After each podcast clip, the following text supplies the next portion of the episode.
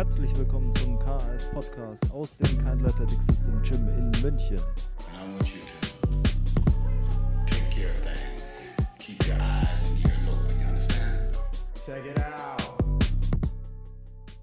Herzlich willkommen zur nächsten Runde. Diesmal äh, habe ich einen noch schöneren Gast äh, hier im Hause. Herzlich willkommen, Melle, der zu, äh, die Sprint-Zukunft Deutschlands Kräuter. ähm, ja, wir würden heute quasi das Thema der Folge mit dem Shorty auch ein bisschen fortsetzen, weil dein Weg ja auch quasi vom Athleten zum Coach war und gleichzeitig noch Athlet sein beinhaltet. Und So Bestinger. ja, das wird äh, der rote Faden heute sein. Also seid gespannt. Der Melle kann, äh, glaube ich, ganz interessante Sachen erzählen. Fang doch einfach mal an und äh, erzähl mal was über dich. Wie, äh, was hast du in den, ich gebe dir den Rahmen vor, dann ist leichter. Was hast du in den letzten drei Jahren so gemacht? Also, ja, in den letzten drei Jahren ist, glaube ich, so mit am meisten passiert, wenn man das mal so in den Rahmen von einem Jahr packt.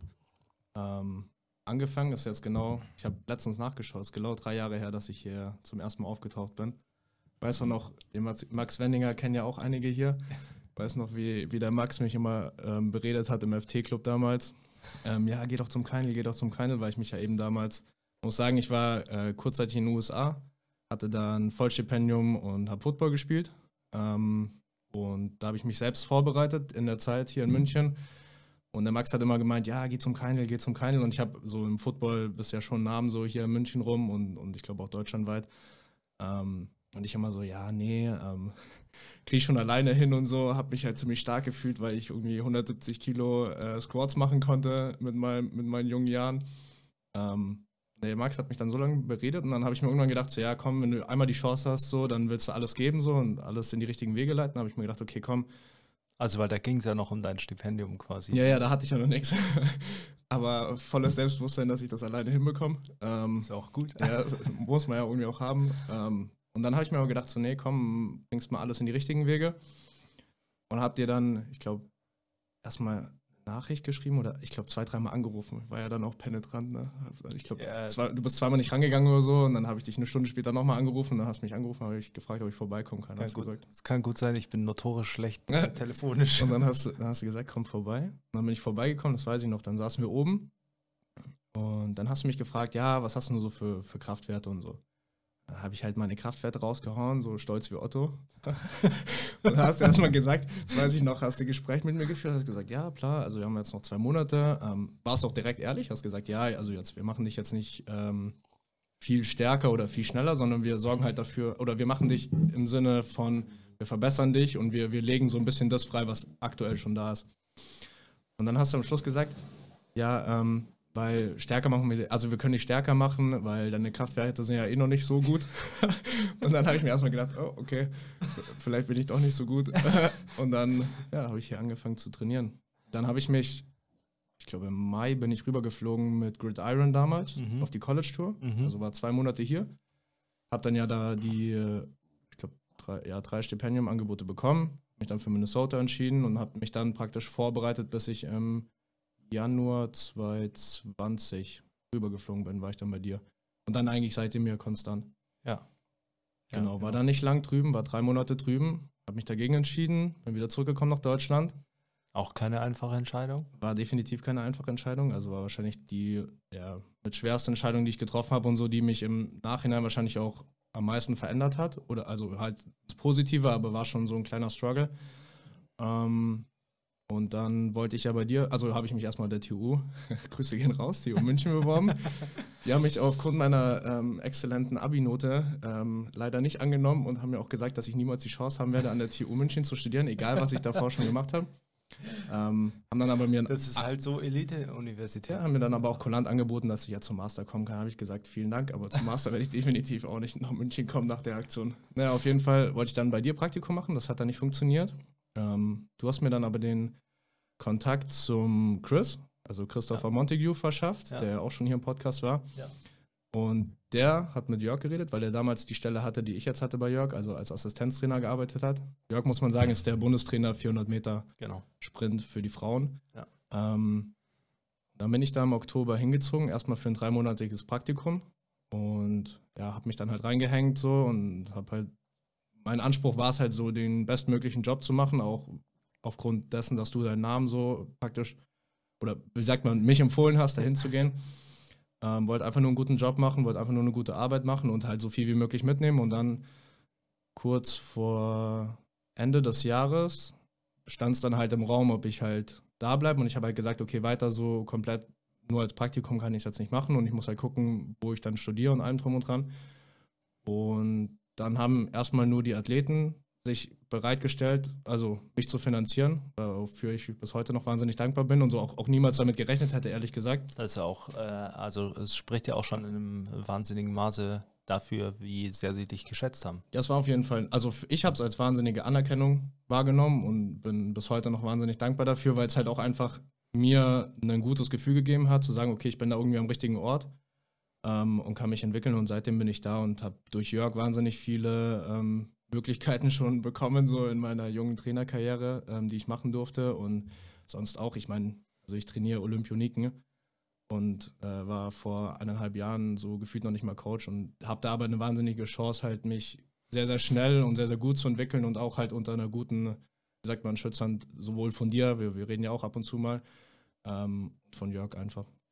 Aber ich denke, ähm, es ist natürlich, also ist auf der einen Seite ein, äh, ein Wahnsinnsglück, das man quasi hat, wenn man in diese äh, Situation kommt, Olympioniken zu trainieren, aber auf der anderen Seite muss man es ja auch gut annehmen, also muss man schon auch diesen Druck anerkennen und muss sich denken, okay, jetzt äh, arbeite ich mit solchen Leuten und habe diese Situation und muss dann Gas geben. Und das ist ja schon auch was, wo ich eben persönlich immer das Gefühl habe, wenn Leute aus dem Leistungssport lernen fürs Leben, dann äh, nehmen sie solche Situationen ähnlich an wie sportliche Herausforderungen oder eben wie dein, dein Versuch aufs College zu kommen oder so. Du hast ja dann auch gesagt, okay, jetzt gebe ich halt äh, voll Gas und hast dich ja auch wirklich reingehängt, einfach im Wissen aufzuholen quasi oder da halt viel zu lernen.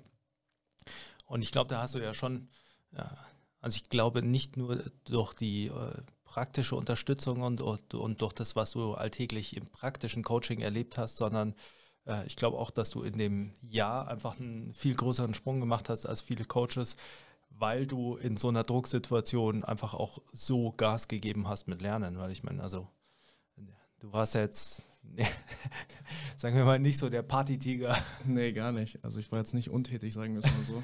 nee, aber ich glaube, ich glaube, dass Und du hast natürlich auch, also du hast ja auch den Vorteil, dass du äh, quasi auf einem hohen Niveau mitbekommst, also wo die ganzen Probleme im Training entstehen im Prinzip und gleich mit diesen Schwierigkeiten konfrontiert bist, mit komplexen äh, Anforderungen im Training und eben nicht äh, so Leute tra trainierst, wo es jetzt egal ist, ob die in einem halben Jahr ein bisschen besser sind oder ja. äh, ob sie ein bisschen äh, stärker werden oder was weiß ich. Und äh, da hast du ja dann schon einfach auch ein, eine wahnsinnige hohe Konfrontationsrate mit Problemen. Ja, definitiv. Aber ich glaube auch, dass man, gerade wenn Athleten auf so einem hohen Level schon sind, am besten lernt, wie Training funktioniert oder funktionieren kann. Also, beziehungsweise Jörg hat immer von dieser Lernkurve erzählt so und Mhm. immer gemeint so, ja, man kommt so halt oben an einem Punkt an, wo man denkt, man weiß alles so und Mhm. gefühlt, weiß nicht, ich bin noch nicht angekommen. Ich bin irgendwie immer am unteren Punkt und denke mir so, also ich bin mir dem bewusst, was ich weiß, aber ich bin auch dem bewusst, dass ich in drei Jahren tausendmal mehr weiß von der Art und Weise, Ja. wie ich rangehe und wie ich lerne und wie ich vor allem durch die Athleten lerne. Und ich glaube, solange man den Anspruch hat, zu dem Zeitpunkt mit dem Wissen, was man hat, immer das Beste zu geben und sich stetig weiterzuentwickeln, ist das auch kein Problem. Genau. Gerade wenn du halt jemanden hast als, als, als wie sagt man, Mentor. Mentor, der dir halt praktisch zur Seite steht und dich da in der Sache unterstützt. Ja. Ähm, aber ich glaube, man darf nie den Fehler begehen, gerade als Coach zu denken, man weiß irgendwann, wie die Sachen funktionieren, weil Ja. auch Jörg hat immer gesagt, man kriegt immer auf die Fresse. Ja, Also äh, wenn man, wenn ja. man zu, wenn man zu Selbstbewusstsein, also man sollte selbstbewusst sein, aber halt nicht dieses, Ja. Ich habe Ja, verstanden so. Man muss selbstbewusst sein, aber halt nicht unkritisch. Also, Ja. aber das ist eben auch genau der Punkt, den ich äh, meine mit äh, auf diesem Leistungsniveau, da du kannst nicht vermeiden, gefühlt nicht alles richtig zu machen, also gefühlt Fehler zu machen. Das Mhm. kannst du nicht vermeiden. Das Wichtige ist halt nur, dass du stetig aus diesen Fehlern lernst und diese Fehler werden halt quasi immer kleiner, weil kein Trainingsprozess, äh, auf, gerade auf dem Niveau, kein Trainingsprozess wirklich gleich ist. Also die, alles, was abläuft, äh, du hast halt viel mehr Faktoren, die es so aus, der- aus, aus der Bahn bringen können. Und äh, dann musst du halt immer so ein bisschen dazu lernen quasi. Und dann lernst du halt einfach mal, wenn der erste äh, Athlet von dir sich an den Hamstrings verletzt, dann äh, bist du hoffentlich danach nicht nur äh, verärgert, sondern halt äh, bist du dann auch nach dieser Phase vielleicht auch besser bewandert darin, was passiert mit Ja. Hamstrings. Äh, also wenn man eine Hamstring-Verletzung hat oder wie man sie vermeidet. Und ich glaube, das ist halt einfach die, das, das, was ich meine, mit, dass man mit Problemen konfrontiert ist und die halt löst und da kriegst du halt schon viel mit. Ja, voll. Hundertprozentig. Ich glaube, gerade wenn du so an Verletzungen, ich meine, man kann eigentlich sich niemals, wenn man das mal so betrachtet, was das Trainerdasein oder das Coaching-Dasein alles mit beinhaltet, das ist ja weitaus Ja. über dem physiologischen und Trainingsplangestaltung und allem drum und dran. Wenn man diese Aspekte alle betrachtet und sich mal wirklich, keine Ahnung, ein Anatomiebuch hinlegt oder ein Buch von, ähm, keine Ahnung, irgendjemand, der, der super Training plant, ähm, dann merkst du erstmal, wie detailliert eigentlich alles sein kann und wie, wie groß dieses Wissensspektrum ist und sich da drin zurechtzufinden. Und wie du, du hast mir das mal so schön gesagt, du fängst an, was zu lesen und du verstehst vielleicht was, aber dadurch, dass du anfängst, was zu verstehen, öffnen sich wieder tausend andere Ja. Türen, wo du reingehen kannst, wo du keine Ahnung hast oder wenig Ahnung hast. Und dementsprechend glaube ich, weiß ich, dass ich, glaube ich, niemals zu dem Punkt kommen werde, wo ich sage, okay, ja, ich habe es jetzt verstanden, wir machen es genau so und so. Äh, ja, also ich, ich finde es dann immer so äh, erleichternd, wenn man dann das irgendwie bei, ja, im Prinzip bei allen Coaches, die man dann irgendwie gut findet oder denen man dann mal folgt und äh, begeistert ist davon, wie viel die wissen. Und dann kommt man immer an den Punkt, äh, wo sie in irgendeinem Interview dann sagen, ja, ähm, keine Ahnung, ich habe immer noch Imposter-Syndrom oder äh, wenn man dann hört, der letzte, bei dem ich es eben gehört habe, war Dan Pfaff in einem äh, Podcast, der dann nach, ich glaube, 50, 55 Jahren Coaching und äh, ich weiß gar nicht jetzt, wie viele äh, Medaillisten der trainiert hat und wie viele olympische äh, Committees der unterstützt hat, ähm, der dann immer noch sagt, er hat manchmal immer noch das Gefühl, er äh, quasi ist ein Hochstapler. Und äh, ich glaube, auf der einen Seite ist das halt so das Schicksal des Coaches, dass man ähm, nie eben sagen kann, man ist jetzt Meister seiner, seines Crafts, aber auf der anderen Seite ist es auch ja das, was dich antreibt. Also Ja, aber man wird ja auch immer besser. Und Ja. ich glaube, das ist das ja dahinter. Also was ist das Ultimatum? So alles zu wissen wird eh nicht funktionieren. Alles zu können, der, also es gibt ja irgendwo ein Limit und letztendlich geht es ja darum, das so ein bisschen dem Ganzen hinterher zu rennen so, und zu gucken, dass man das erreicht. Und es ist halt auch, also Chris und ich haben ja schon jetzt ein paar Mal mit ihm auch gezoomt Ja. Ähm, und über Probleme geredet und es ist auch ganz oft, dass er sagt, ja, hm, also es gibt halt die wissenschaftliche Lage, er nimmt sich zum Beispiel teilweise also einfach... man meint jetzt, also nur damit man es für die Hörer Ja. erklärt, ist Dan Pfaff, Ja. mit dem ihr gesoomt Ja, habt. also das ist auf jeden Fall krass. Ähm, der sagt halt oft so, okay, es gibt halt, er, er nimmt sich, und das beschreibt er auch in seinem, in seinem Foundation-Kurs, er hat halt oft, gibt es viele Studien zu neuen Sachen Mhm. und, und er betrachtet die jetzt erstmal als schlecht oder gut, Mhm. ähm, aber er probiert sie aus, Mhm. also halt subtil und guckt halt, okay, was funktioniert. Das, was funktioniert, da liest er sich mehr ein und versucht das mehr aus. Das, was nicht funktioniert, lässt er erstmal die anderen ausprobieren. So zum Ja. Beispiel, also es ist jetzt nicht so, okay, ich renne was sofort hinterher und manchmal ist es einfach nur so, okay, manchmal geht es einfach darum, auszuprobieren. Das hat er letztens gesagt, was halt, da ging es um, um Laktat ähm, abzubauen, also nach, nach einem Training oder nach einem 400er. Und gibt es halt verschiedene Programme oder verschiedene Möglichkeiten und stellt sich halt die Frage, ist es sinnvoll oder ist es nicht sinnvoll? Mhm. Ähm, und es gibt halt die Meinung und die Meinungen und er hat halt gemeint, okay, letztendlich muss man es halt ausprobieren und halt messen durch, keine Ahnung, Laktattest und, und allem Ja. drum und dran. Also es ist halt, man kriegt von ihm eigentlich auch nie eine definitive Antwort, wo er sagt, okay, das ist das Richtige oder das ist das Falsche. Ja. Sondern es ist halt immer entweder, ja, also macht halt mehr Sinn aus den und den Gründen, aber es ist nie so, okay, es ist 100% so. Ja. Ist halt Science, Ja. halt nicht 100%. Ja, ja ich glaube, also ähm, eine Sache, die, ich weiß jetzt gar nicht mehr in welchem Kontext war, aber die bei Dan Pfaff auch rauskam, die er mal gesagt hat, war irgendwie, dass du manchmal halt Dinge liest quasi und dann denkst du, die sind interessant oder relevant und dann später in einem anderen Konte Kontext äh, fällt dir quasi auf, wie sie integriert werden. Also du, du, du weißt am Anfang schon, worum es geht und äh, quasi auch oberflächlich aus, auch den Nutzen, aber erst wenn du in die Situation kommst, in der das quasi eine adäquate Lösung wäre, dann fällt dir auf einmal auf, warum das äh, so eine elegante Lösung ist. Ja. Und ja, und ich ähm, habe gest, gestern, vorgestern habe ich äh, dem Praktikanten äh, mal das äh, Charlie Francis Waits for Speed Video ähm, gezeigt und ihm mal ein bisschen anschauen lassen und habe dann auch selber wieder ein bisschen reingeschaut. Und ich glaube, das, was mich ähm, an solchen Coach oder warum ich solche Videos immer gut finde oder solche äh, Artikel oder Bücher so gut finde, ist gar nicht mal, dass du eben rausziehen kannst, die Methode ist äh, das, was man anwendet oder dass du sagen kannst, okay, alles, was Charlie Francis in dem Video sagt, ist richtig. Also, weil das wäre nicht meine Meinung.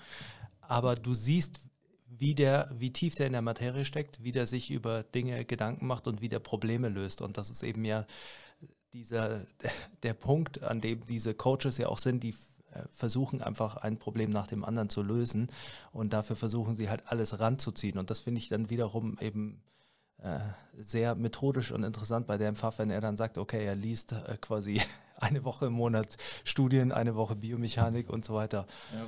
Und ähm, auch wie die äh, mentalen Aspekte so mit reinspielen.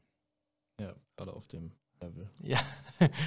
ähm, jetzt ist es ja so, du hast ja gerade schon beschrieben, du warst quasi erst nur Athlet und bist dann eigentlich zum äh, Coaching relativ schnell gekommen. Also du hast ja auch gesagt, du wirst es machen.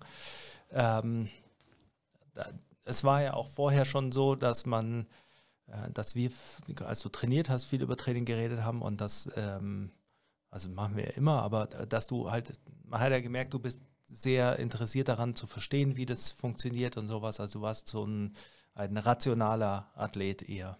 Nicht, also ja, für einen Athleten. Ab und zu mal, ja. Der Chris, der Chris würde jetzt was anderes sagen, aber das ist, das ist, äh, ja, auf den Konflikt kann man bestimmt mal eingehen. auf, auf Chris und dein? Nee, nee, nee, nicht auf Chris und meinen. Chris und ich sind cool. Ähm, mehr auf den Konflikt zwischen, äh, wie du als Trainer ja. an Training rangehst Ja. und planst und auch mit den Athleten redest Ja. und wie man selber halt ja. Training Haben wir äh, vollzieht. So. letztens ja noch kurz drüber gesprochen, als du gemeint hast, ja, ähm, du sagst den Athleten auch immer, ja, okay, das war jetzt genug, jetzt äh, ist quasi optimal, jetzt könnt ihr aufhören, mehr macht es dich besser. Ja. Aber gleichzeitig äh, sagst du dann zum Chris, wenn, wenn's, wenn du der Athlet bist und er der Trainer, dann sagst du auch zum Chris, ja, der war super, lass mich noch einlaufen. ja, immer. Ähm, also ich, äh, wie, wie würdest du selbst den, den Switch auch ähm, bezeichnen? War das für dich, also ich meine, es war ja für dich sicher auch eine Stärke dort, dass du Athlet warst, als du hingekommen bist, also dass du selbst was konntest und nicht einfach irgendwie äh, mit Papier und Bleistift da gestanden bist. Ähm, aber wie, wie leicht war es für dich oder wie schwierig war es für dich, eben umzuswitchen aus diesem Vorher hast du ja auch in der Gruppe mit Athleten trainiert und man hat davon gelebt, dass man sich auch gegenseitig pusht und der Trainer also musste quasi schauen, dass er das reguliert,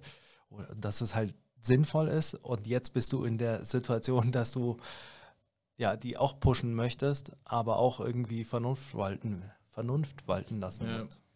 Ähm, sagen wir mal so, ich glaube, man, ich habe mir nie wirklich bewusst drüber Gedanken gemacht, über den Switch, aber ich glaube, bei mir kommt, wenn ich Trainer bin oder als Trainer fungiere, diese objektive, rationale Sicht durch. Also es ist dann so, okay, also klar, ich sehe dann auch gern, dass Marvin halt statt den 160 halt 170 drauflädt, aber weiß halt, okay, wir killen halt damit den, den langfristigen Prozess und überladen ihn unnötig, was auf der Bahn wieder irgendwie, ähm, wie sagt man, ihn limitieren würde.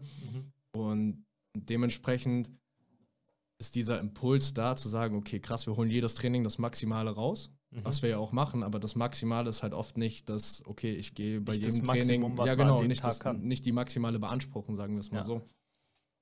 Ähm, aber ich glaube, das habe ich relativ schnell einfach durch dich gelernt und dann halt auch nochmal stärker durch Jörg und Chris. Ähm, und dementsprechend, weiß nicht, kann es nicht sagen, es ist so ein bisschen natürlich, ich weiß es nicht. Ich habe mir auch wenig Gedanken gemacht, als ich damals angekommen bin. Also für mich war es halt so, okay, es ist wahnsinnig geil, es ist eine wahnsinnig geile Chance. Ich bin, ich weiß nicht, wo ich ein besseres Praktikum machen könnte, so. Ähm, oder mich besser entwickeln könnte. Und bin dann einfach reingewachsen und habe irgendwie versucht, halt so schnell wie möglich alles aufzuholen. Habe den Short Sprint Kurs durchgemacht, habe mir Sachen von Jörg, Jörg hat mir viel Sachen gegeben, gleich am Anfang. Die habe ich mir viel durchgeschaut. Chris hat mir wahnsinnig viel so geholfen und gezeigt. Ähm, und habe halt nebenher in irgendwelchen Physiologie- und Anatomiebüchern rumgewälzt. So. Und habe mich halt da selbst so, ja, wie sagt man, weitergebildet oder versucht halt weiterzubilden. Ja. Ähm, jetzt machst du ja auch noch nebenbei ein Studium. Wir haben gerade quasi kurz bevor wir begonnen haben, noch so ein bisschen äh, geredet über äh, Studium und äh, quasi die, die Diskrepanz oder die mangelnde Relevanz von vielen Inhalten im Studium in Relation zu dem, was man als Trainer dann macht. Ich äh, persönlich bin ja immer der Meinung, man sollte auf jeden Fall äh, ein Studium machen oder zumindest, also äh, meiner Meinung nach könnte man das Studium auch einfach äh, selbst organisieren. Das Problem ist immer die Selbstdisziplin. Also man könnte auch sagen, okay, ich nehme mir jetzt vier Jahre äh, Zeit und jeden Tag äh, lerne ich irgendwie äh, sechs Stunden oder keine Ahnung ähm, und investiere halt mein Geld in Kurse und Vorlesungen und Bücher und was weiß ich. Aber ich denke schon, dass ja eine wichtige Grundlage ist, aber gleichzeitig ist es natürlich schwierig, äh, wenn man jetzt in deiner Situation ist und dann quasi mitbekommt, wie weit vieles von dem, was man lernt, ist, weg ist von dem, was man braucht. Ja. Ähm, hast du, äh, also hast du das Gefühl, dass du äh, vieles rausziehen kannst oder ist es vielleicht auch so, dass du in, jetzt in deiner Situation irgendwie sagen kannst, ja, okay, ich äh, kann dadurch halt besser unterscheiden, welche Fächer für mich relevant sind und die lerne ich dann quasi, um sie zu verstehen und die anderen lerne ich halt tatsächlich vielleicht, auch, um eine gute Note zu schreiben. Ja, also ich glaube, also von den Fächern, die ich jetzt dieses Semester hatte, kann man auf jeden Fall sagen, die, die Fächer per se an sich sind nicht dumm. Die Themen sind nicht dumm. Das ist alles sinnvoll und es ist auch wichtig zu hören und zu verstehen. Ähm, Gerade jetzt hatte ich halt den Vorteil, ich habe halt in dem Jahr und auch schon davor, also in dem Jahr, bevor ich jetzt angefangen habe zu studieren und in dem, in dem Jahr davor, halt, was du gesagt hast, mich halt selbst hingesetzt und habe halt so mir immer vorgenommen, zwei Stunden jeden Tag halt neben dem, was ich halt praktikumsmäßig bei Jörg gemacht habe, ähm, mich halt hinzusetzen und Anatomie, Physiologie, Biomechanik zu verstehen. Dementsprechend war das Semester definitiv kein Selbstläufer, weil das ist halt dann, es bringt was, die Sachen zu verstehen, aber manche Sachen ist halt einfach auch nur stupides Auswendiggelerne. Und, und gerade sowas wie Sportpsychologie ist halt wahnsinnig interessant und auch wahnsinnig wichtig für, für, für, Mhm. für den Bereich, in, in, in dem du als Coach arbeitest und gerade auch wenn du mit Profisportlern zu tun hast. Ähm, aber ich sehe halt dann nicht den Sinn, wenn du halt einfach Grafiken in der Prüfung vorgelegt bekommst, wo, wo du halt einfach nur stupide die Wörter einsetzt, die halt in den Grafiken oder in den Modellen drin waren. Also ich bin Ja. halt dann auch, also Du willst halt das Verständnis lernen Ja. und nicht. Äh, also so- am Anfang geht es darum, das Verständnis zu, also du, du gehst ran mit dem Willen, okay, du willst es verstehen und allem drum und dran, lest dich rein, aber du liest halt dann auch die Sachen, die für dich irgendwie interessant sind. Ähm, und dann halt sowas bei Sportpsychologie ist halt, also ich will halt dann eine gute Note haben, das ist halt dann der Ehrgeiz, dann lerne ich halt die 35 Modelle auch einfach gnadenlos auswendig, aber so, ja, keine die Ahnung. Wiederholung aber- im Training. ja, aber würde jetzt nicht sagen, dass ich, keine Ahnung, da jetzt irgendwie Vorteil oder sowas daraus gezogen habe. Jetzt die- das Modell hier, keine Ahnung, Stressmodell von Lazarus. Also es ist gut, das mal verstanden zu haben, aber die Einzelbegriffe jetzt auszufüllen und dann nur einen halben Punkt zu bekommen, weil du es nicht wortwörtlich wiedergeben kannst oder so, das ist halt, Ja. ist halt ein Witz, aber Was sind deine Lieblingsfächer? Also tatsächlich am interessantesten fand ich Biomechanik. Anatomie, Physiologie ist einfach interessant, war ein bisschen, ja, kann jetzt nichts Falsches sagen, aber war jetzt nicht so gut. Also wir haben halt einfach nur die Folien bekommen, haben es halt selbst durchgearbeitet. Ja. Ähm, muss tatsächlich sagen, dass ich auch gar kein Problem mit Online habe. Also ich habe jetzt auch ein paar kennengelernt aus dem Studium, aber ich muss jetzt sagen, für mich ist es am angenehmsten, weil das halt oft aufgezeichnet oder eigentlich alles aufgezeichnet und ist halt leichter mit der Arbeit zu verbinden. Ja, klar. Ich glaube, alle anderen Studenten, die angefangen haben, hassen mich jetzt aber. ja, dann, dann, dann, ja, man muss natürlich auch sagen, dass dein Tag halt auch äh, ist halt durchgetaktet. eine also, ziemliche Struktur hat. ja. Kannst du kurz bei der Kamera einmal äh, auf den Auslöser drücken? Die ist ausgegangen. Vorne der schwarze Knopf. Ja. Top. Perfekt. ähm, du kannst ja auch mal äh, kurz erzählen, wie dein Tag durchgetaktet ist, weil äh, auch das finde ich äh, einerseits witzig, andererseits äh, interessant. Also, oder ähm, bewundernswert, dass du das auch so durchziehst. Ich finde es deshalb witzig, weil ähm, ma- man muss man jetzt natürlich irgendwie drauf eingehen. Am College war ja auch ein Teil dessen, was dir nicht gefallen hat, das Militärische quasi. Und man sieht ja, dass es da nicht um die Struktur geht, quasi im Sinne des Militärischen, sondern halt die, äh, die, die Delivery quasi. Weil wenn man jetzt deinen Tagesablauf sieht, dann wird immer, könnte man ja gut sagen, der ist äh, relativ militärisch.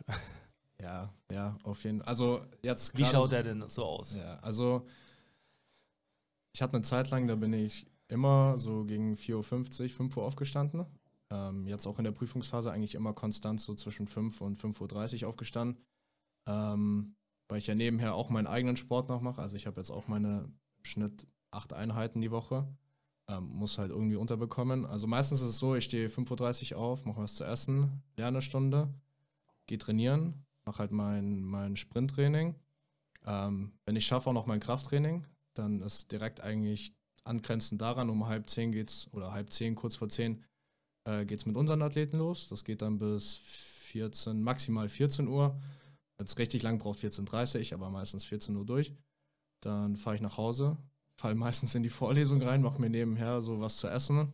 Ähm, mache dann, je nachdem wie es halt ist, entweder ich gehe nach der Vorlesung dann direkt nochmal mein Krafttraining machen oder ich gehe, ähm, setze mich halt hin und lerne nochmal. Ja, und dann ist es meistens so sieben oder so. Dann denke ich mir irgendwie so, eigentlich ist es zu viel, aber gehst halt schlafen und stehst wieder in der Früh auf. So.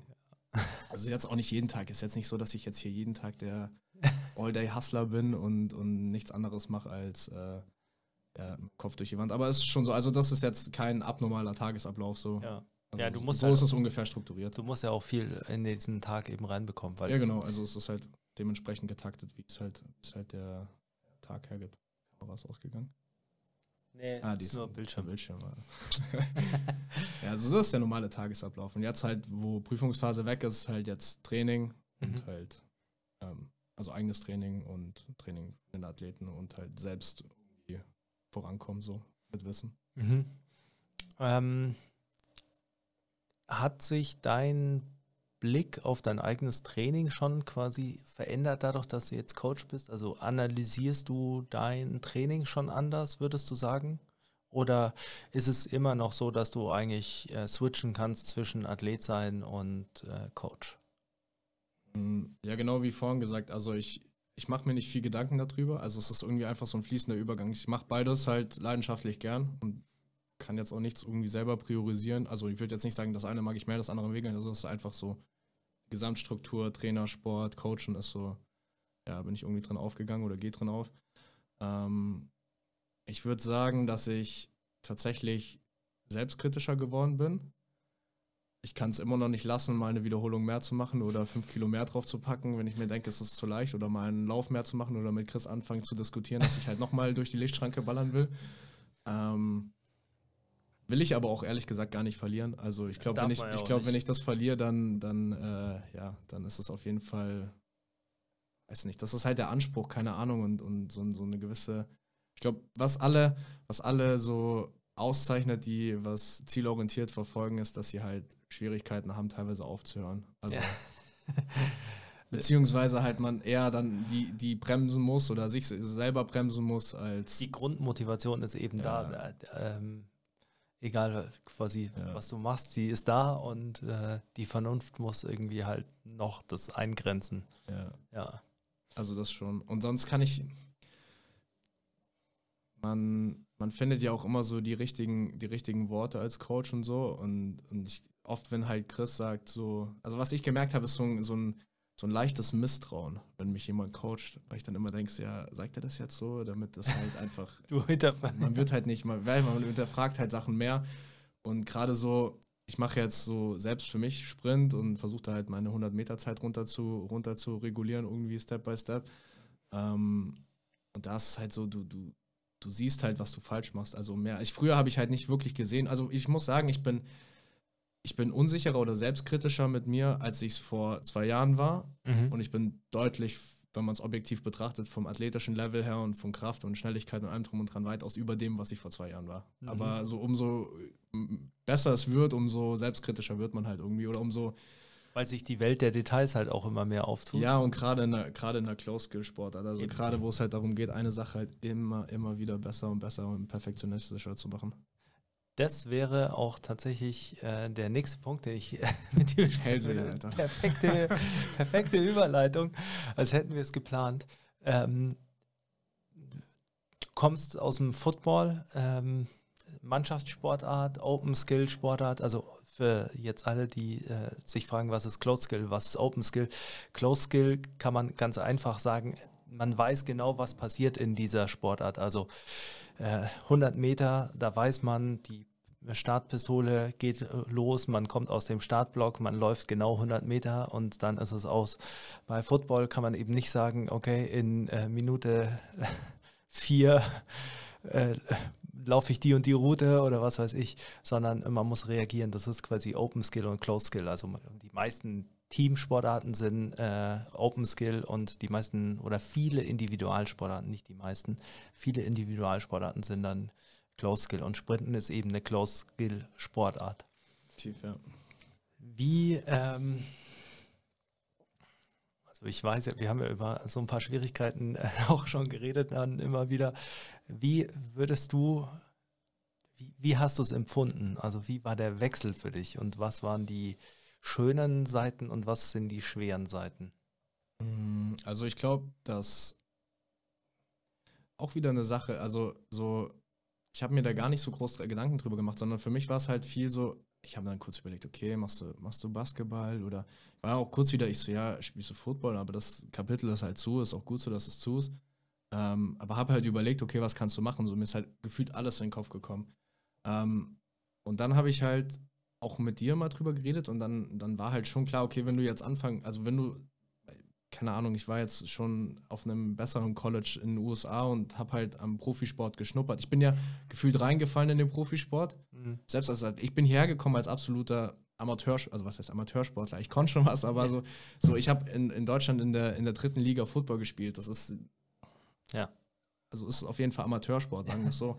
ähm, und dann falle ich von insgesamt, also innerhalb von einem Jahr bin ich plötzlich irgendwie an dem mit höchsten gerankten College in den USA und denke mir so, okay, krass, jetzt bist du irgendwie Leistungssportler.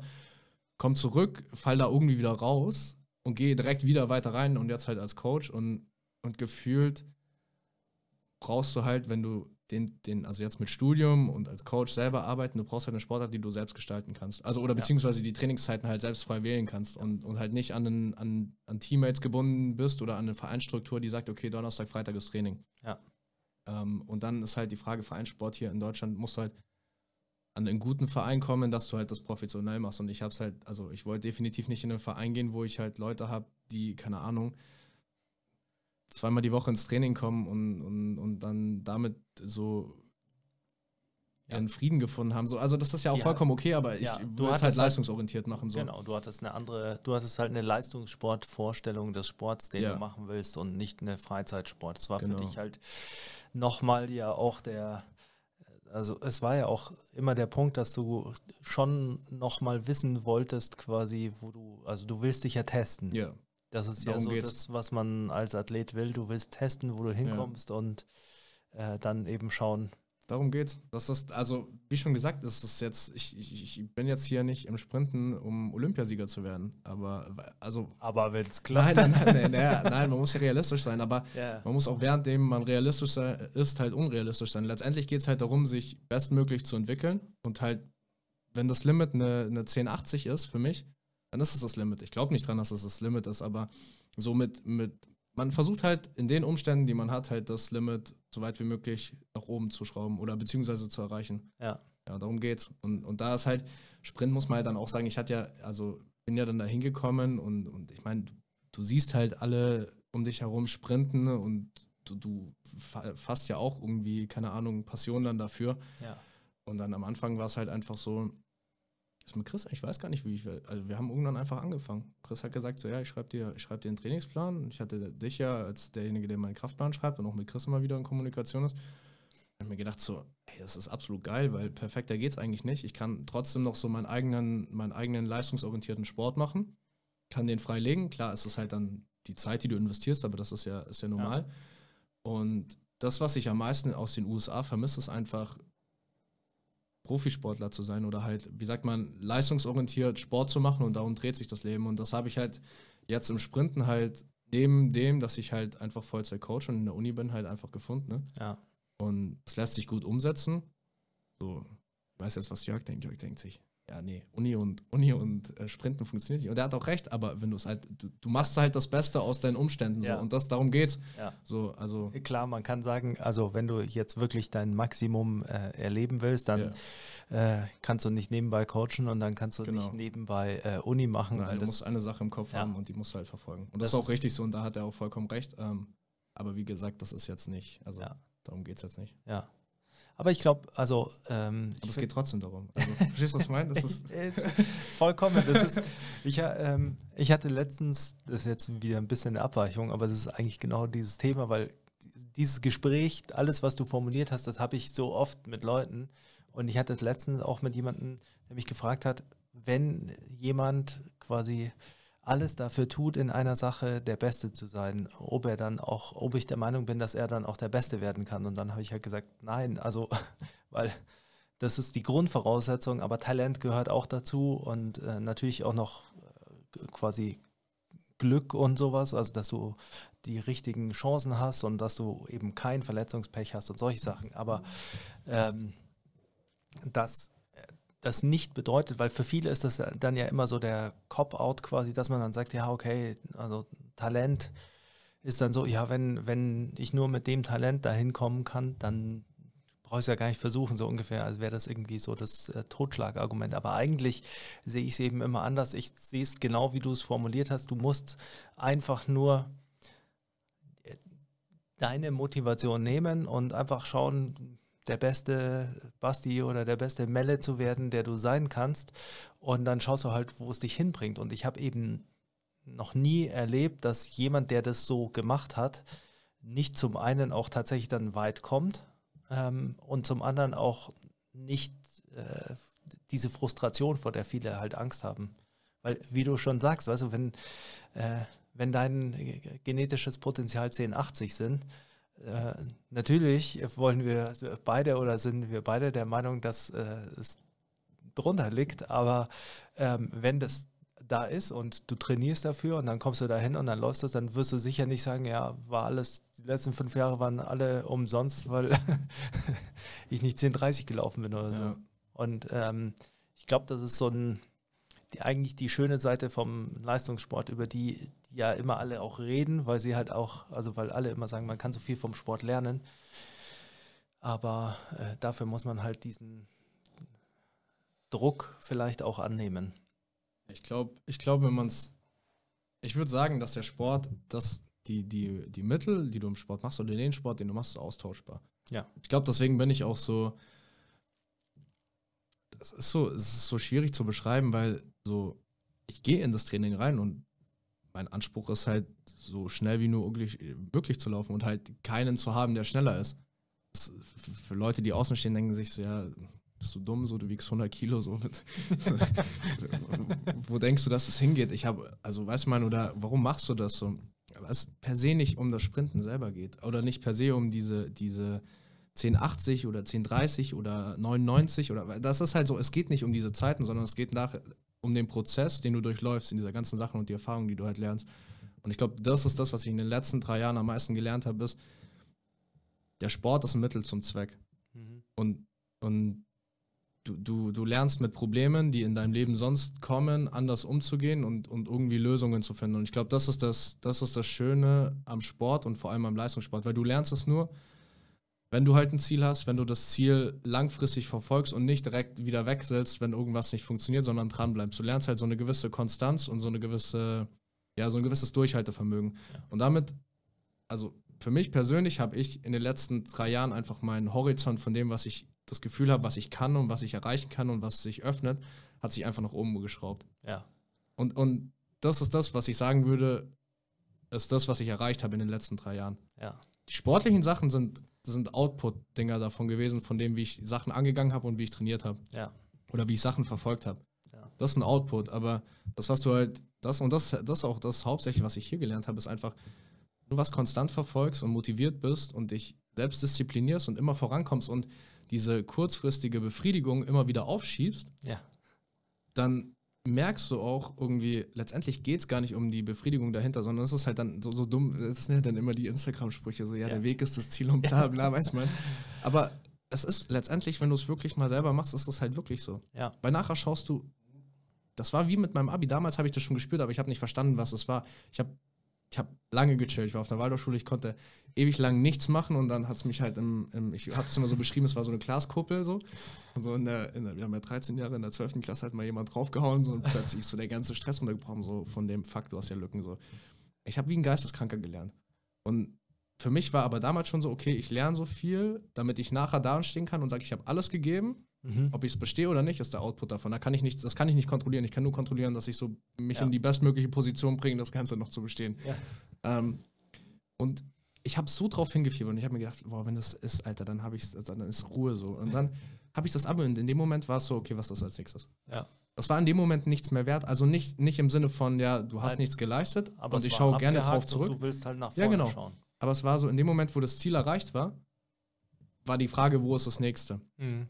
Und, und genauso war es mit der USA, genauso war es mit dem Stipendium, genauso war es mit, mit, ähm, mit Anfangszeit im Praktikum, war auch der Anspruch, okay, du machst die beste Arbeit, weil das andere kannst du nicht kontrollieren. Ja. Und wenn du nur versuchst, zu, wenn ich jetzt nur versucht hätte, Jörg die ganze Zeit davon zu überzeugen, dass ich gut bin oder sowas, Ja. anstatt irgendwie mich darauf zu konzentrieren, einen guten Job zu machen und, und irgendwie Tatsächlich einfach gut ja, zu genau. sein. Ja, versuchen halt einfach das Beste zu machen und irgendwie halt einen Mehrwert für diese Gruppe zu schaffen.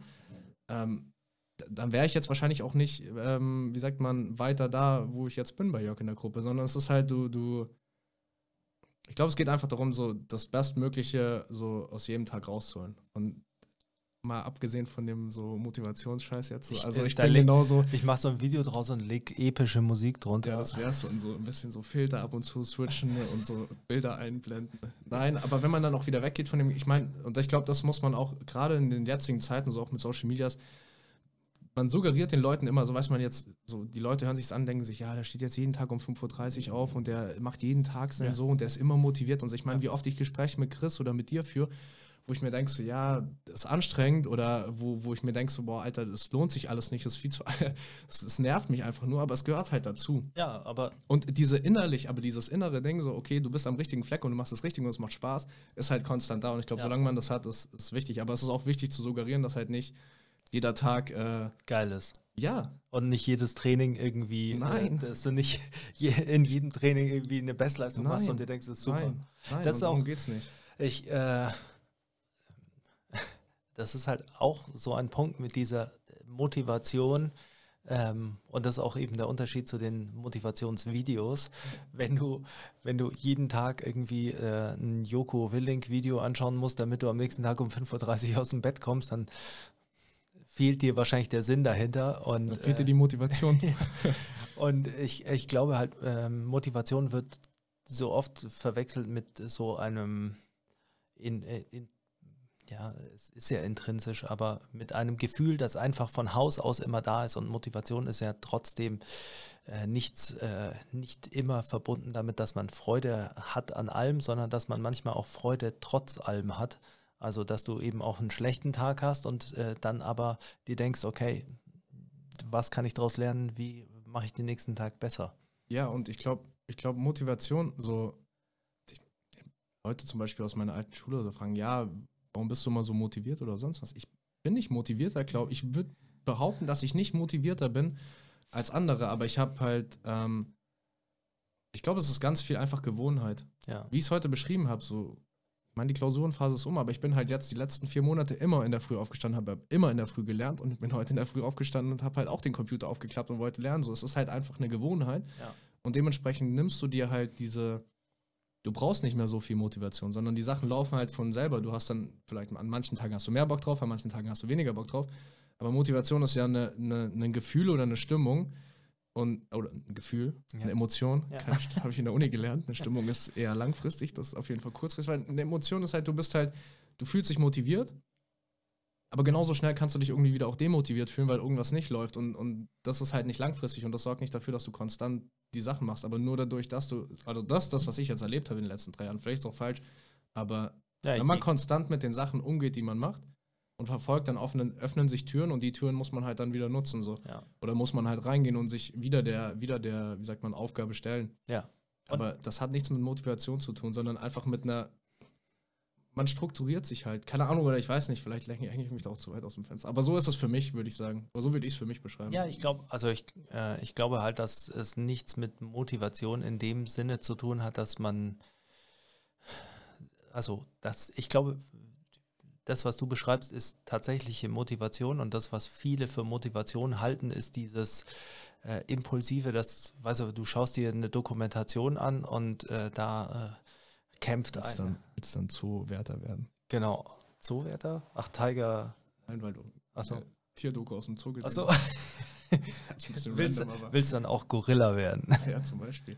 Ähm, ja, du schaust halt irgendeine Doku an über irgendeinen Sportler und der kämpft sich äh, aus dem Schicksal, aus dem Keller heraus und äh, gegen alle äh, gegen alle Wahrscheinlichkeiten wird er dann Star und äh, gewinnt und dann denkst du dir, ah, morgen stehe ich auch um 5.30 Uhr auf und trainiere und das machst du einmal und ja, wenn du dann nicht am gleichen Tag ein Star bist, dann hörst du wieder auf. ja, damit. und am, am äh, zweiten Tag ist schon so, dass die Motivation von der Dokumentation schon wieder ein bisschen weg ist und dann denkst du ja, boah, ich könnte auch um 6 Uhr aufstehen.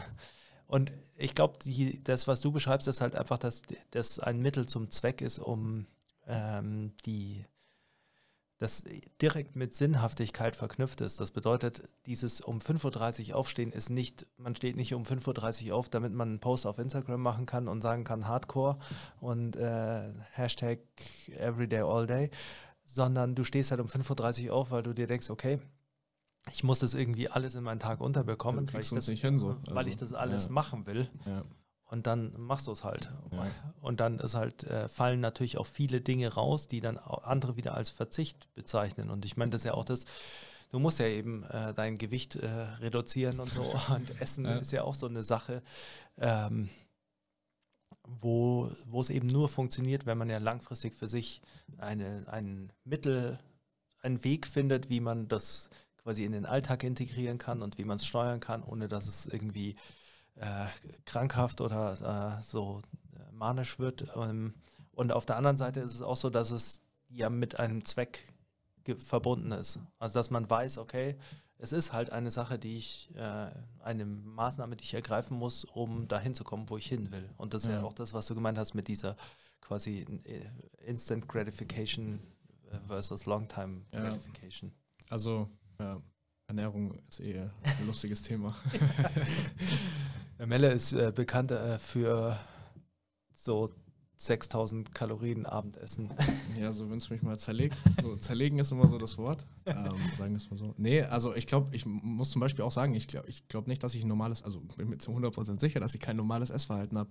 Ähm, ist auch ein wahnsinniger Change, der jetzt mit einhergegangen ist, weil ich meine, ich bin vor drei Jahren hierher gekommen. Also man muss ja, man muss ja so, man muss ja meine Gewichtsjourney Ja, mal so verstehen, so, musst um, du, das, ja. um das dahinter zu verstehen.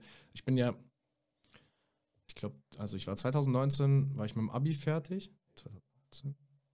Oh, ich Wann bin ich zu dir gekommen? 2019. 19, ja, ich ja. war 2018 im Sommer fertig mit dem Abi. Da habe ich 90 Kilo gewogen. Und da habe ich mir dann so in den Kopf gesetzt, okay, du willst nach Amerika. Defense Line. Also die, die Jungs wiegen im Schnitt da, wo ich war, so, ich war undersized und ich habe 113 am Schluss gewogen. Also die, du wiegst irgendwas zwischen 115 und 125 Kilo auf meiner Position. Ähm, und auch schon immer gesagt bekommen, ja, du bist, so- also ja, du willst in die USA, ja, aber du bist halt ein bisschen undersized und so und so zu leicht, aber einfach auch immer nicht drauf gehört so. Habe aber halt angefangen zu essen, weil ich wusste halt, dass viel war. Ähm, habe halt dann hochgegessen von 90 Kilo. Bei dir bin ich angekommen mit, ich glaube, knapp 100. 100, so. 101, Ja. 102. Bin in die USA rüber geflogen. Ähm, mit 105, glaube ich. Ja. Das weiß ich noch, da der, der Björn Werner hat mich angerufen und hat gesagt, Melle, du musst unbedingt, unbedingt 220, 225 sein, unbedingt 220, 225. Und ich weiß noch, vor, vor, dem, einen, vor dem einen Camp habe ich mir dann, weil ich war, ich war halt dann aufgeregt, so als ich darüber geflogen bin, dann konnte halt nicht viel essen, so, war dann halt bei 102 Kilo. Habe ich mir wie so ein Geisteskranker vom ersten Camp ähm, bei Rutgers, äh, bei Rutgers, ähm, so ein, so ein, also Rutgers, das College, Ja. ähm, ne, ne, keine Ahnung, drei Liter Wasser reingezogen, damit ich schwer genug bin und mir noch zwei Teils drunter gezogen und Schuhe angelassen und allem drum und dran. Und dann stand nachher drauf, dass ich 230, 30. 235 wieg und das waren, ich glaube, was sind das 110, 111 Kilo. Ja. Und ich weiß nur, dass der eine Coach, bevor das Camp überhaupt losgegangen ist, zu mir kommt. Ähm, ja, klar, wir haben so einen Zettel bekommen, halt wie groß, wie schwer. Ich so, ja, zeig mal deinen Zettel, weil Björn hat mich vorgestellt gehabt. Und er so, ist du wirklich so schwer? Und ich so, ja, ja. das sieht man halt nicht. Ich bin halt ein Athlet, so nach dem Motto. ja. Ja, genau. Und dann halt wieder zurückgekommen und dann halt noch weiter hochgefressen und dann halt letztendlich hochge... Also, wie sagt man, in die USA gegangen mit 113 Kilo und ich habe halt, ich habe 5, 5, 6.000 Kalorien gegessen. Halt versucht clean zu essen, aber halt teilweise einfach Shakes reingeballert mit Erdnussbutter und Weight Gainer und Milch 3,5 Fett und es war widerlich. Also, aber war halt das, was, was so Was gebraucht, gebraucht hat. Ist hat, so, ja. Also ich würde es auch nicht anders machen, so, aber komm halt aus den USA zurück und, und will halt nicht mehr, also oder hab mit Football abgeschlossen und dementsprechend brauche ich das Gewicht nicht mehr. Dann auf Krampf halt das jetzt so schnell wie möglich versucht runterzubekommen in meiner Dummheit. Hab halt, ich glaube, in vier Monaten 12 Kilo verloren oder sowas, Ja. war dann bei 95 Kilo oder 96, nee, 96, 96 97 Kilo. Ähm, das ist sogar ein bisschen mehr. Aber war dann halt, ja, und dann hat es halt angefangen, dass mich halt immer wieder zerlegt hat, weil ich habe es immer wieder zu versucht, zu radikal runterzubekommen. Und dann hat es wieder drauf und wieder runter und wieder drauf. Also halt eigentlich so, ja, halt immer schwankend, sagen wir es mal so. Ähm, und dann halt jetzt mit Sprinten ist es halt noch mehr so, weil Gewicht ist halt ein limitierender oder halt Performance Limitierender Faktor. ja, Performance-limitierender oder halt Enhancing-Faktor. Und ja, da versuche ich es halt so gut wie möglich hinzubekommen. Also ich meine, also man kann es halt, das ist halt ein schwieriger, schwieriger Weg, wenn du was wiegst, weil du brauchst halt Energie fürs Training. ja. Ähm, aber gleichzeitig musst du halt auch dein Gewicht verlieren und das ist halt eine, eine, eine schmaler Grad und ich meine, ich kann dankbar sein, ich nehme mit 4000 ab. Also ich meine, aber hab halt auch die Belastung. Also ich meine, die Einheiten Ja. sind halt auch teilweise vier Stunden lang und da verbrennst halt dann auch Ja, ich meine, wenn man achtmal in der Woche, also acht Trainingseinheiten in der Woche hat. Ja, und dann laufe ich ja auch noch. Ich habe ja meistens 10.000 Schritte, bevor ich überhaupt einen Schritt Ja. auf der Bahn selber mache. Also ich meine, das sind Ja. äh, Verbrennst du schon. Und ich kann mich jetzt 10.000 nicht beschweren. Genetikmäßig kann ich mich jetzt auch nicht beschweren. Also mir geht schon gut so. Aber das ist halt, dementsprechend ist halt das Verhältnis zu Essen halt schon, ja, einfach gestört, muss man einfach auch so ehrlich zugeben. Ja. Aber es geht halt darum, wie schon gesagt, also ich, bestmöglich sich halt da zurechtzufinden. ich würde nicht sagen, dass es äh, direkt gestört ist. Es ist halt immer der, das schon der, natürlich auch das Problem ja ähm, im Leistungssport, dass Körpergewicht immer ein Faktor ist Ja. der, und der deine Performance beeinflusst und dementsprechend Ja. ist es, wird es funktionalisiert. Ja. Und wenn du äh, diesen Schritt der Funktionalisierung quasi nicht geistig bewusst machst, dann äh, kriegst du ein gestörtes äh, Essverhalten. ja, die Frage ist, achso, ja, sorry. Ja, nee. Die Frage ist ja auch, wie, ähm, wie du es angehst. Also wiegst du jetzt jedes Kram ab? Also ich Ja. hatte auch Phasen, wo ich das gemacht habe. Zum Beispiel der Shorty, der jetzt da seinen Bodybuilding-Wettkampf macht, der weiß wahrscheinlich genau, was ich rede. Der weiß es noch heftiger, weil der zieht es richtig durch. Ähm, aber so, das ist halt schwierig. Du musst halt irgendwie einen Weg finden. Für mich zum Beispiel, ich habe mir halt jetzt gewisse Regeln aufgestellt so und die sind sehr, sehr subtil. Ähm, Was für Regeln? äh, zum. Beispiel, also hatte ich immer wieder drin, aber ich merke halt, dass sie, dass sie gerade so mir helfen, um, um halt abzunehmen, ist halt ähm, nichts neben dem Essen schauen. Also keine Ablenkung, kein Lesen, kein, kein Tablet schauen oder sonst noch was, weil du einfach den Bezug zum Essen verlierst. Also du, du, du isst halt und bist abgelenkt und du koppelst auch, also Hunger und Essen ist für mich einfach eigentlich schon gekoppelt mit einem Film schauen oder auf YouTube schauen. So. Du, Mhm. du, du koppelst es halt, das darf man, glaube ich, nicht unterschätzen und ähm, Basic-Regel einfach nur Wasser trinken, so als Belohnung in Anführungsstrichen einfach so einen Saft halt. Ähm, oder Tee, halt jetzt nicht, keine Süßigkeiten. Ja. Keine Süßigkeiten essen, keine ähm, Süßgetränke trinken. Ähm, dann, was habe ich noch als Regel? Genau, das sind eigentlich so die Regeln. Und halt gucken, dass du halt immer, also mindestens, mindestens zwei Handvoll Obst und Gemüse ist, aber das ist eigentlich nicht das Problem. Das mache ich Ja. eigentlich jeden Tag so. Ja. Und das ist halt, das sind so die Regeln so und dann halt versuchen, so gut wie möglich zu machen. Und dann, ich weiß schon ungefähr, was ich esse. Also ich gucke halt, dass ich an die 4000 rankomme.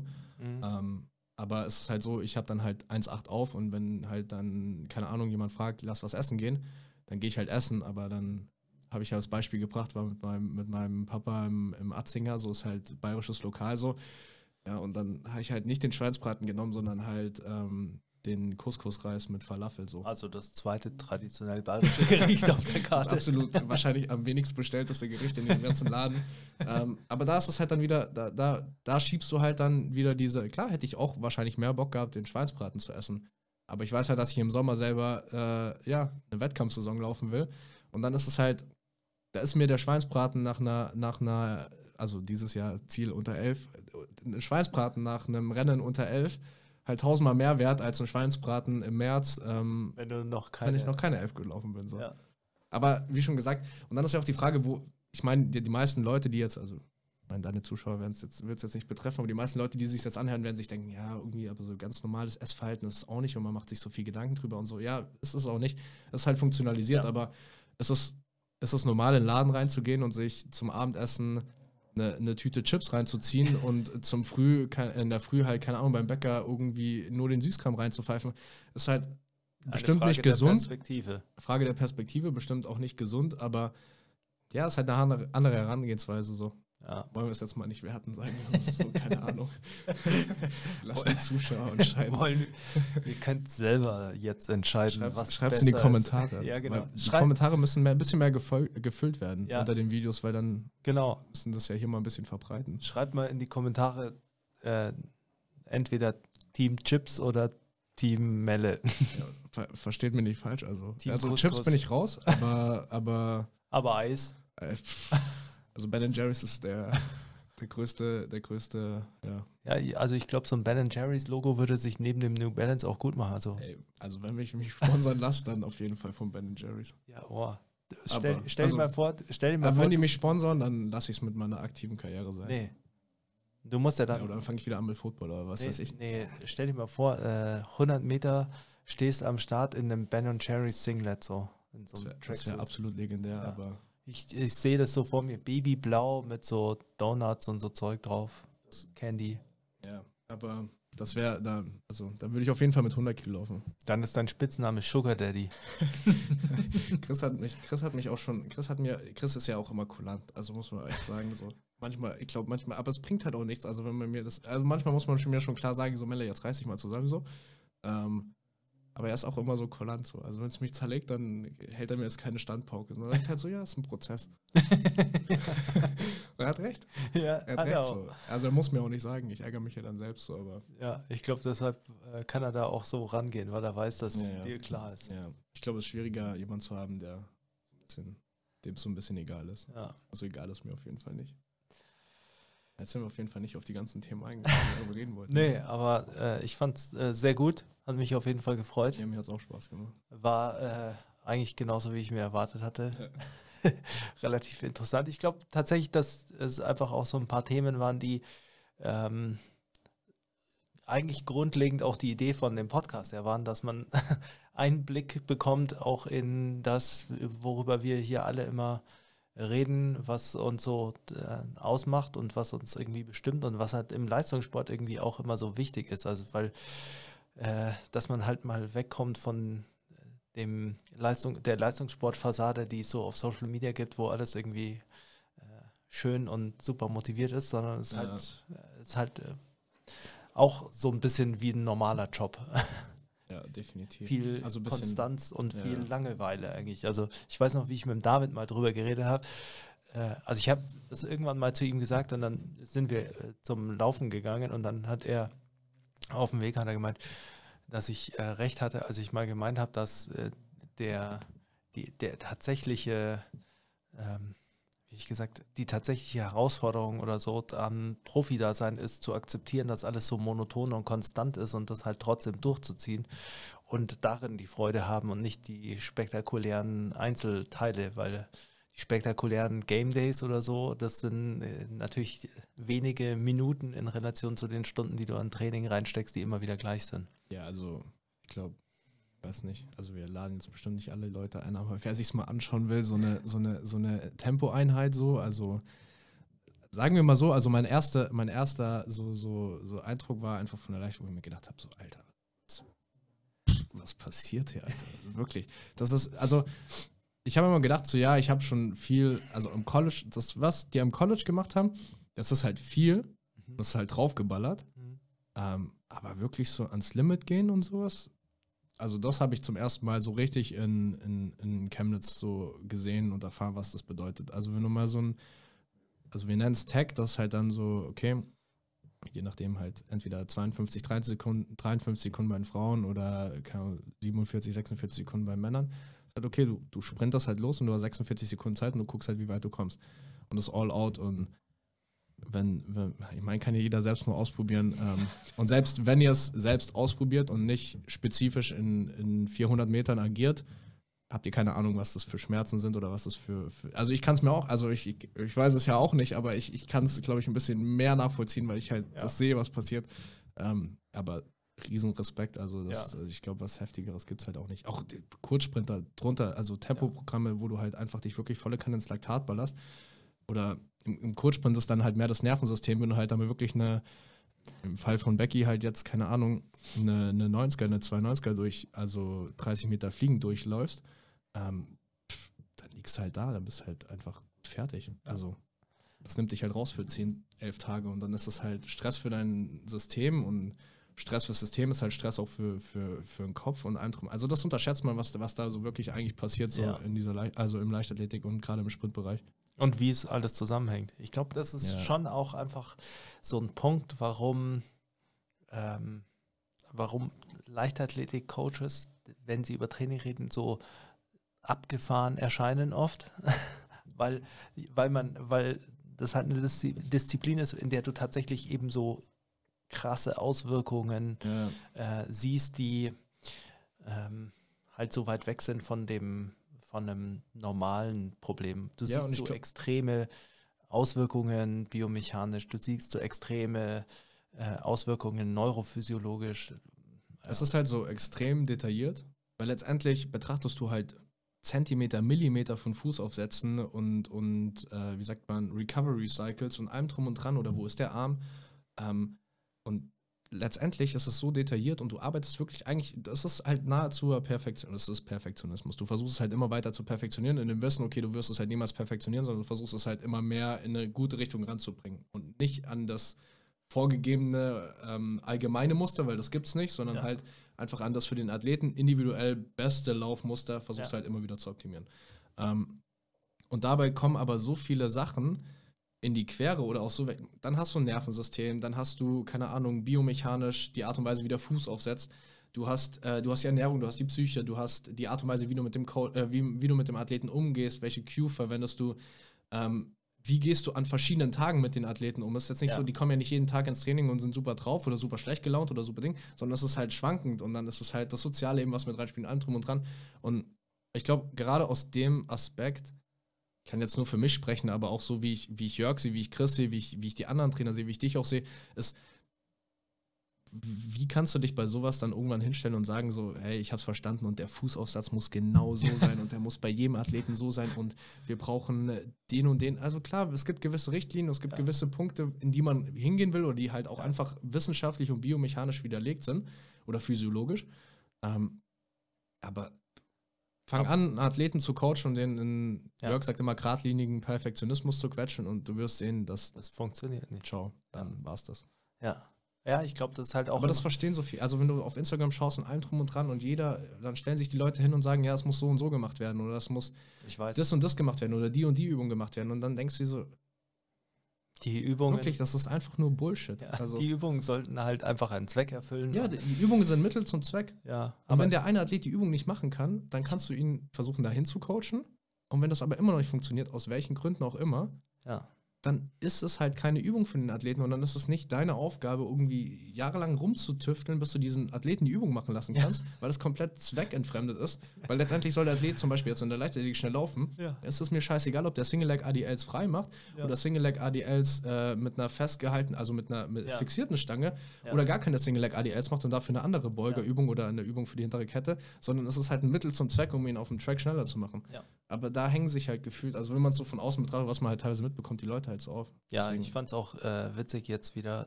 Gab es so ein paar Posts, die ich gesehen habe, äh, wo dann zwei äh, Athleten rausgegriffen wurden, Weltklasse-Athleten, die äh, super Backside laufen und damit Weltrekord laufen und äh, dann wurde halt gesagt, ja, und ist das jetzt, äh, ist quasi das ganze Modell vielleicht doch falsch und sowas und oder es wird dann immer halt gesagt, ja, und äh, Usain Bolt hat eine Skoliose und äh, deshalb Beinlängendifferenz und läuft damit äh, quasi unterschiedlich und vielleicht ist äh, es einfach gar nicht wichtig, dass die Mittel zum Leute irgendwie äh, symmetrisch laufen und so. Und ich denke halt immer, das ist so, Es gibt halt die Seite. ja, du, es, du, du darfst natürlich nicht, es macht keinen Sinn, Usain Bolt irgendwie, oder hätte keinen Sinn gemacht, zu versuchen, den dahin zu bringen, dass er äh, die Skoliose irgendwie ausgleicht, ah, weil das.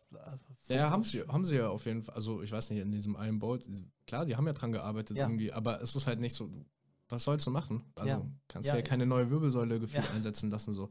Und, aber das Lustige ist halt, das, was du beschreibst, gibt es ja in die eine Richtung. Dann gibt es halt die Leute, die sagen, ja, die Frontside-Technik ist komplett egal, alle müssen Backside laufen, Ja. weil zwei schnelle Leute sind Backside gelaufen. Genau.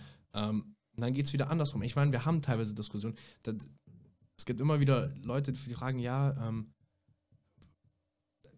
oder sagen wir, es, gibt, es geht andersrum. Also du, du kannst halt auch sagen, es gibt halt auch die Leute, die sagen, ja, ähm, du, läufst viel zu sehr Backside oder du läufst viel zu sehr mit dem Arm links außen oder der Arm stimmt rechts nicht, sonst noch was. Ja. Aber die laufen Weltrekord oder die laufen, die laufen Bestzeiten in Deutschland, sind die besten in, in ganz Deutschland oder die Ja. besten in ganz Deutschland, dann, dann stellst du halt die Frage so, ja, aber was passiert, wenn ich den, was passiert, wenn ich den Arm jetzt versuche gerade zu machen? Ja. So, dann haben wir nachher eine Sekunde weniger dastehen bei 400 oder bei 500, äh, bei, bei, also je nachdem welche Ja. Disziplin oder bei 100 ist egal. Oder was passiert dann auch? Also ja, oder was wo- passiert, genau, wo wird das wo- kompensiert? Ja. Wo, was gleicht denn der Arm vielleicht aus oder Ja. warum ist der Arm denn so? Vielleicht ist es auch letztendlich das, warum es so funktioniert, weil so, also Ja. wie es funktioniert. Und dann ist halt wieder zu unterscheiden, in, müssen wir daran arbeiten, weil es uns in, keine Ahnung, einem Monat, drei Jahren, Zerlegt. drei Monaten, vier Monaten um die Ohren fliegt? Ja. Oder ist es eine Sache, die einfach so schon immer gewesen ist und irgendwie auch einfach so bestehen bleiben kann, weil das ist halt die Art und Weise, wie, wie der Athlet oder die Athletin diese, diese Bewegungsaufgabe löst und wir lassen es einfach so. Ja. Und deswegen kannst du dich, also Ja, aber wenn du ich, dich dann immer noch nach den ganzen Fragen und nach dem, wo- das ist ja ein Bruchteil, über was wir gerade geredet haben, hinstellst und sagst, ja, eigentlich ist es ja ganz einfach, ich habe das irgendwie verstanden, ne? ja, Dann, dann ist weiß ja. nicht, dann, dann sollte Aber- er vielleicht einfach einen anderen Job machen. Ja, sowas, aber das ist ja genau auch der Punkt, dass du, du kannst, also du brauchst ja quasi ein, du weißt ja ein, du hast ein biomechanisches Leitbild, ja? Ja. wo du weißt, das sind die Gemeinsamkeiten aller Top-Performer und wo du weißt, das ist quasi auch äh, phys äh, physikalisch begründet, ja. physikalisch, äh, physiologisch begründet.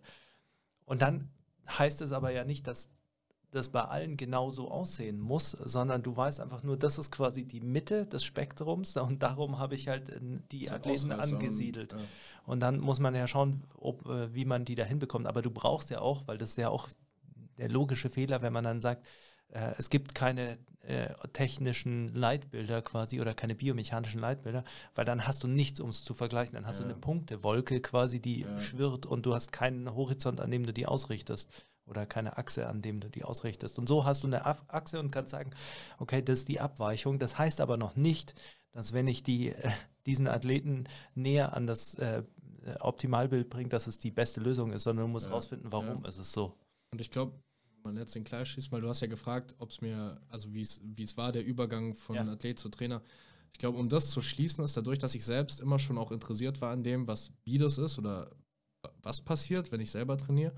Ähm, aber auch diese ganzen Bewegungserfahrungen, die ich, glaube ich, selbst gemacht habe in meinem eigenen Training, glaube ich, lassen mich aktuell einfach schon, wie sagt man, bessere Entscheidungen treffen, weil ich selber halt weiß, wie es für mich sich angefühlt hat, was halt auch wieder eine Sache ist. Du musst halt vorsichtig sein, Ja. weil nur weil es für dich dich gut anfühlt, heißt nicht, dass es für, für die anderen sich auch gut anfühlt. Ja. Ähm, aber du kriegst eine Idee und du kriegst eine, ein Gefühl von, wie funktioniert Bewegung und, und was entwickelt welche Fähigkeit oder was hat dir geholfen. So. Ja. Und dann, wenn du das halt anfängst, dann auch noch mit, ja, einfach Wissenschaft zu untermauern oder halt, wie sagt man, zu prüfen, Abzugleichen, abzugleichen und zu prüfen, plus halt mit, mit guten Mentoren, ähm, glaube ich, entwickle ich mich halt sehr, sehr gut und sehr, sehr schnell. Das glaube ich auch. Und das, das ist das, was mich auch so fasziniert. Also deswegen liebe ich das auch so, weil es halt einfach entwickelt sich halt und entwickelt sich und entwickelt sich und entwickelt sich und denkst dir zwei Monate später, ah, du warst dumm. Und dann es gibt du, immer ja, mehr. Ja, und das ist, du, du kriegst den Hals nicht voll. Also du, die, gefühlt fehlen halt Stunden am Tag, um dich mit den Sachen zu beschäftigen, mit denen du dich beschäftigen willst. Ja. Ähm, aber das macht es halt schön und irgendwie zu einem geilen Job und, und wie schon gesagt, da, das darum geht's. Ja. Perfekt. Das war ein Äh, richtig langes Outro nach der, äh, Perfekt, äh, ja, den Kreis geschlossen, nachdem wir schon wieder angefangen haben. ja, hat mich gefreut. ich Äh, auch sehr. machen wir bestimmt nochmal. Ja, denke ich auch. Wenn ihr Fragen an den Melle habt oder könnt auch natürlich schreiben, ey Melle, äh, nächstes Mal nicht mit langen Ärmeln sitzen oder so. Den Oberarm zeigen, solange noch Oberarm zeigen. ähm, dann äh, schreibt es in die Kommentare, schreibt Genau. uns, dann äh, werden wir, können wir auch mal eine QA mit Melle machen. Frage ich dich einfach Fragen. Gibt's Fragen? Eine nach der anderen. Gut, wir sind raus. Äh, einen schönen Tag noch, So. gutes Training, viele Ah, ich Bestleistungen. muss für Chris sagen, was geht. Was Hab ich geht. vergessen zum Anfang zu sagen, aber Ich bin immer noch fasziniert da, äh, davon, dass ich jetzt weiß, warum, äh, quasi das Montague äh, bei Shakespeare war. echt. Ja. Das weiß ich nicht. Aber Okay. wieder was gelernt. Insider. Nice.